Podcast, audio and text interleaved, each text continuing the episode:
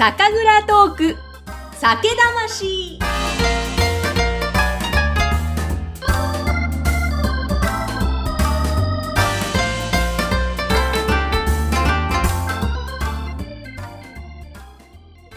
皆さんこんにちは。酒魂の山口智子です。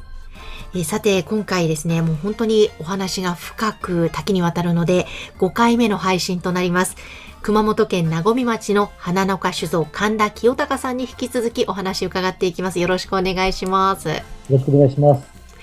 えー、さて今回の配信はクラウドファンディングでご支援をいただきましたミッチーさんの提供でお送りしていきます。えー、そして、うぶすなということをテーマにお話を今伺っているんですが、実は、はい、あの、今ですね、知ったんですけれども、神田さん、このポッドキャストで、実は、うぶすなポッドキャストという番組を始めてらっしゃるということですね。はい、あの、やっております。あの、より、なんでしょうね、あの、たくさんの方に、このうぶすなという考え方を知ってほしくて、うん、もう始めました。いやちょっと皆さん、ぜひぜひ、あの、登録をお願いいたします。聞いていただきたいんですが、まず最初のゲストは、あの、アラマサの方。はい。アラマサの佐藤社長に、えー、第1回目のゲストとしてあの出演していただいて、まあ、ウブスナについて、その文化的背景だったりとか、うん、そういったものを一緒にこう考えていくような、探求する、あの、ものなんですね。そこでアラマサの佐藤さんも非常に秋田のあの、地のものを大切に、私も本当にこう、尊敬、憧れる、ね、あの、方なので、うん、ゲストにこうお越しいただいて、いろんな話を、まあ、お酒の話はほぼなかったんですけど、本当に名古屋町を一緒にこう見ていただいて、うん、それで感じたことだったりとか、えー、まあ、そういった話をね、あの交えながら、あの、探求しています。へちょっと、これは聞いてみたいですね。ぜひ皆さん、うぶすなポッドキャスト検索してみてください。よろしくお願いします。そして、えー、この番組ですね、今回5回目の配信となりますが、あの、前回その、ホマセですね、熊本の古代米そちらを復活させて、お酒を醸してらっしゃると。で、それをやっぱり醸すにあたってのこだわりもとても終わりだということで、そこのお話を伺いたいんですが、お願いいたします、神田さん。はい。で、あのー、もう第5回目ですよね。はい。はい。ずっとこのうぶすなのお話をさせていただいて、まあ、江戸のあの文化的なものっていうのがこう強くなってきたと思うんですけども、であれば当然、江戸時代の製法でやるのが、あのね、いいかなというところで、あのやっぱり水と合う、う同水域のお米、えー、仕込み水と同水域の、えー、水で育ったお米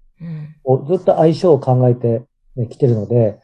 まあその相性で考えると、当時のね、製法が一番いいだろうと。いうところで、うちは木本と、あと清家醸造も始めています。で、あの、まあ、えー、農法に関しても自然農法なんですけども、うん、の自然農法の定義っていうのは、うん、あの、まあ、有機肥料とか、まあ、そういったものも一切使わない。何も持ち込まない。そして、虫とか、ね、あの、生き物とかっていうのを敵として、全部共存して、えー、作っていくというような考え方の自然農法です。まあ、わかりやすく言うと、無製品無農薬という、えー、やり方ですね。まあこれちょっと映像がないとなかなかね、ちょっと難しいかもしれませんけども、今、水で、ね、プールのようにして、まあ水苗代で皆さんお米を育てるんですけども、うちは、あの、畑で育てます。ただ単純に土の上にお米をパラパラパラと巻いて、えー、上から、その上からまた土をかぶせる。で、苗取りといって苗を取るときには、またそこに、そこを水で張って、水を張って、そして土を柔らかくして苗を一本一本、こういうふうに苗取りしていくんです。へえ。通常はこういう作業はなかなか今は減ってきているというか、ないないんじゃないんじゃないですか、ほぼ。これ、とてつもない労力なので。ええこれをすること、これでね、やっぱやるって、これ機械でやれませんから、全部当然空になりますよね。この苗取りするだけで本当に重労働ですから、さらにこれから手植えをするわけです。はい。でも手植えはだいぶね、私たちも足腰強くなってきて、うん、なんだろうな、えー、本当社員8人、9人ぐらいで、うん、2ターンは2、3時間ぐらいで終わります。なかなかのスピードで、はい、多分、日本一手植えが得な、得意な蔵だと思います。へえ。まあ、多分それは間違いないでしょう。はい。あのね、やっぱみんなで、みんなと一緒にそれをやるからには私が一番やらなくちゃいけないと思うんで、うん、今年、田植えは私が一番多くやらせてもらってます、はい、いや、すごい、もう、鏡ながらやるわけですから、手植え、体力勝負ですね。そうですね。あのー、ただ、一つ一つね、あのー、気持ちを込めながら、うん、植えてますので、それ答えてくれてる部分もね、あります。やっぱりこう、あの、機械で植えた苗と、自分たちで植えた苗と、本当に神々しさが全く違うので、やはりね、そこはね、なんかありますよね。えー、すごい、なんかすごいですね。ちょっと、ちょっと鳥肌が今立ちました。うん。では、あの、このように、あの、種一つから、あの、芽が出て、これが分結していくわけですね。うん、機械でやると、やっぱ種が2つとか3つとか4つとか、ある程度ね、大きな種が、えー、まあ、きちんとね、あの、まあ、これリスクヘッジでもあるんですよ。ああ、なるほど。発芽しないっていうですね。うん。発芽しないっていうリスクを減らすためってもあるんですけど、我々はもう発芽しないってことはないんですよ。うん。ね、あ発芽しないっていうか、あの、生育があの、ちゃんとね、あの生育不良にならないってことはほぼないですね。やっぱ畑直しろってそれだけ茎が太くて強いので、今のところ一本もね、そういったものはないですね。うんうんうん、で、まあこういうふうにやっていくと、株間も45センチ以上分けるので、まあ、風通しがいいから、まあ肥料とか農薬も使わずに、虫の被害とかもね、今のところそんなに起こったことはありません。株間というのは稲と稲の間を普通よりもかなり倍ぐらい開けてるわけですね。まあ、肥料を使わないので、うん、なるべく土地の地力だけで育てますから、うん、そこはある程度広くして、うん、なるべく多い、ね、あの、本来の、ね、えー、知力で育ってほしいというところからやって、あと、まあ、手刈りで、手刈りすることによって、うん、えー、普段見えないそこに住んでる生き物とか、ね、いっぱいいるんですよ。田んぼの中にね、小さいネズミがたくさん住んでるんですね。それでネズミが逃げていくところね、本当非常に可愛いですし、雲とかね、あの、コオロギとか、本当に、えー、ものすごく増えましたよ。3年間で。ああ、そうなんですね、うん、もう、あの、昼もたくさんいますしね。うん,、あの、本当ね、どんどんどんどん生き物がね、今まで見たことないような生き物も、ね、増えてきてますし、我々が小学校の時に見れたゲンゴロとか、うん、ね、本当増えてますよ。だいぶ。ええー、じゃあ生き物が戻ってきてるというか、共生をしている。うん。本当に。うわ生き物が戻ることによって、絶対水質って良くなると思うんですよね。うん。まあ、川の上流である田んぼが、いいね、あの、自然環境でものづくりをするっていうのは大切だなというふうに思ってます。で、まあ、江戸時代の方法っていうと、まあ、はざかけですね。はい、このはざかけもすごくですね、あの、大切で、はい。あのー、はざかけをした藁と、機械で買った藁って、うん、両方を牛とか馬にこう、あげると、うん、はざかけした藁は、牛とか馬食べないらしいんです、あんまり。はい。それなんでかというと、うん、機械で刈るとすぐ脱穀しますから、うん、茎の中に栄養分がまだ残ってるんです。はざかけすると、うん木の中の栄養分がもうもみに移動しますから、その1週間ぐらい干しますから。うん。それはやっぱり栄養分が残らないんです。ということは、その一つ一つの粒に栄養がしっかりと落ち込むというのが、はざかけのいいところと、あの、はざかけというのは、はい、稲を買った後に、あれですね、こう、重ねて置いていく。なんと表現したらいいんですかね、これは。あの、木の棒に、竹の棒とか、木の棒に、えー、買ったものを束ねて、二つに分けて上からかけていくんですね。うんうん。おそらく皆さん見たことのある光景だと思いますが。まだ今もね、たまにこう残ってる風景が。うん。まあ、こういうふうにして、昔の方法で育てることによって、本来持ってるポテンシャルを出すことができるんじゃないかなという考え方。うわなるほど。本来持ってるポテンシャル。はい。そうか、そう、すごい生命力ですね。そうですね。で、まあ、よく言われるんですなぜわざわざ昔のお米をその手のかかる方法でやるんです。先人たちが、あのね、えー、いろんな品種改良をしていいものを作ったのになぜやるんですかって言われるんですけど、うん、それには二つの理由があって、はい。一つは、やはり、あのー、当時のお米と今の技術っていうのは出会ったことがないわけです。うんやったことない、このね、マリアージュっていうのをね、からなんか新しいものが私は生まれるんじゃないかなっていうロマンと、はい。あとは、えー、これはいい悪いだけのものじゃなくて、人間の中の精神性の部分のですね。だからあの、先ほどもちょっと言いましたけど、人間の技術で何でもかんでも、こう、ね、効率化とか、うん、あの、風にね、やってきた部分というのは、この昭和からね、今にかけてものすごくあると思うんです。うん、生産してきた、ね、あの、部分というのは。それで失った部分というのも、だんだん最近皆さん気づき始めたと思うんですよ。はい。それはやっぱり、敬意だったり、感謝だったり、自然だったり、まあ、そういった部分です。そこに向き合うことができるのは、やはりこういった取り組みなんですよ、ね。最近これうちの酒蔵の中でも同じなんですけど、やはり社員のためと思って、ものすごく機械化を図った時期があるんですね。はい。そうすると新しく入ってきた人は、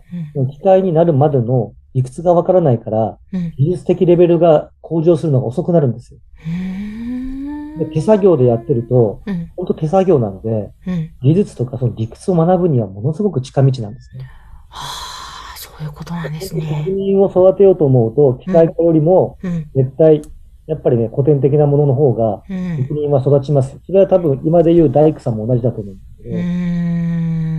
ど。なので、えー、あれ、あの、我々は、やはり本当、素晴らしい精神性を持った職人と共にものづくりをしていきたいので、うん、えー、まあ、こういうことを力を入れていくことが我々のうぶすなと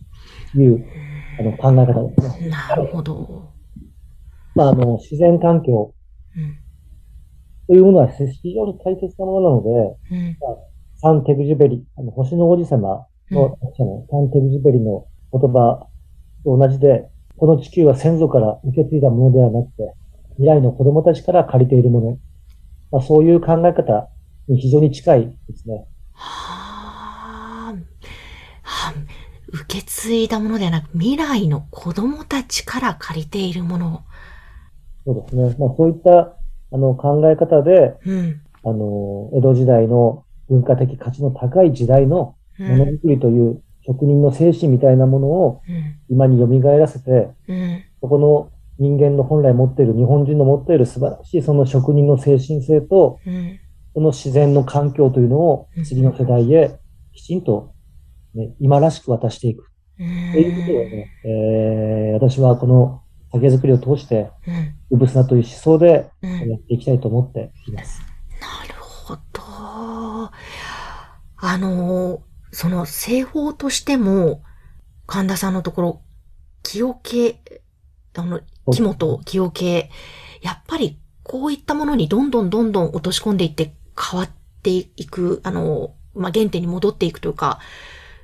どう、いかがですか？昔と比べての変化っていうのはいろんなものがあると思うんですけど。そうですね。あの、なんでしょう。やっぱり、じゃ例えばこの取り組みとかっていうところを世の中にお伝えして、うん、そうなんだ。だからじゃあ、えー、ね、もっとその自然農法を理解して、だけ、ね、普通1500円だけども自然農法でやってらっしゃるから2000円で買いますよっていうほど、まだ、その文化的な価値とか、そういった自然に対する配慮の思考から、なんか付加価値をちゃんと理解するような市場には、正直あんまりまだなってないと思うんですよ。もちろんそういう、あの高い協力、協力力を持った方ってすごくいっぱいいらっしゃるとは思うんですけど、なので私、あの、ちょっとですね、あの、私いろいろと、あの、この7年自分で酒造りをしてきて、うん、ある大きなテーマをこうもらいましたので、はい。ちょっとこの12月に、大きなね、うん、あのー、変換をしたいというふうに思ってまして、ええ。私が作るそのお酒ですね、まあ、あの私たちが作る、えー、お酒、えー、が、まあ一番伝えていきたいことは、うん、まあ本当にこのうぶすなという考え方なんですね。なので、えー、うちはもう特定名称とか、精米部合、まあ、精米部合は全部一緒にして、うん、あの、農法とか、うん、そういった取り組みで、うん、えー、酒の価値を表現していくような酒蔵になりたいというふうに思ってるんですね。で、まあ、あの大き栽培、今やってるのは、えー、もう耕さない。で、冬に水を張って微生物を増やす。そういった農法をやっていくと機械が入らないんですね。なので今ね、あの、馬をで、馬耕栽培というのも今始めているところですね。ええなので、まあそういった、あの、一見こう分かりづらいんですけども、このね、あの、このお話一連、この第5話まで聞いていただければ、うん、とね、あの、私たちのやりたいことというか、いうのをね、あの、理解していただけるんじゃないかなというふうに思ってます。だからこれからは、本当に、えー、農法、うん、そして醸造法、うん、まあ、こういう、あの、我々の、あの、思想とか、考え方っていうのをね、お客さんがこう知っていただいて、うん、ぜひ、ね、えー、を伝えて、広げて、飲んでいただければ本当嬉しいですよね。当然、味は第一に考えてますので。うん、えー、でもそこまでその農法、そして木桶醸造、また木本、そういったところの取り組みをどんどん徐々に始めていかれて、いかがですか？今、醸されているそのお酒というのは、やっぱり味わいってきっとこれもまた進化されていると思うんですけども。そうですね。本当はあの、いろんな、その伝伝統的なものをお借りしているというか、うん、使わせていただいているので、ね、いかに自分たちが導けるかなっていうところだと思うんですね。うんまあ、醸造家イコール導き手と考えて、うん、もっともっとね、いいものをこう生み出せるように、うん、あのー、先人たちにこう負けないように、うん、いろんなものをこう、技術を高めながら精神性を増していければなと思って、なるほど。醸造家導き手ですね。いやーなんか、すごいな。もう本当に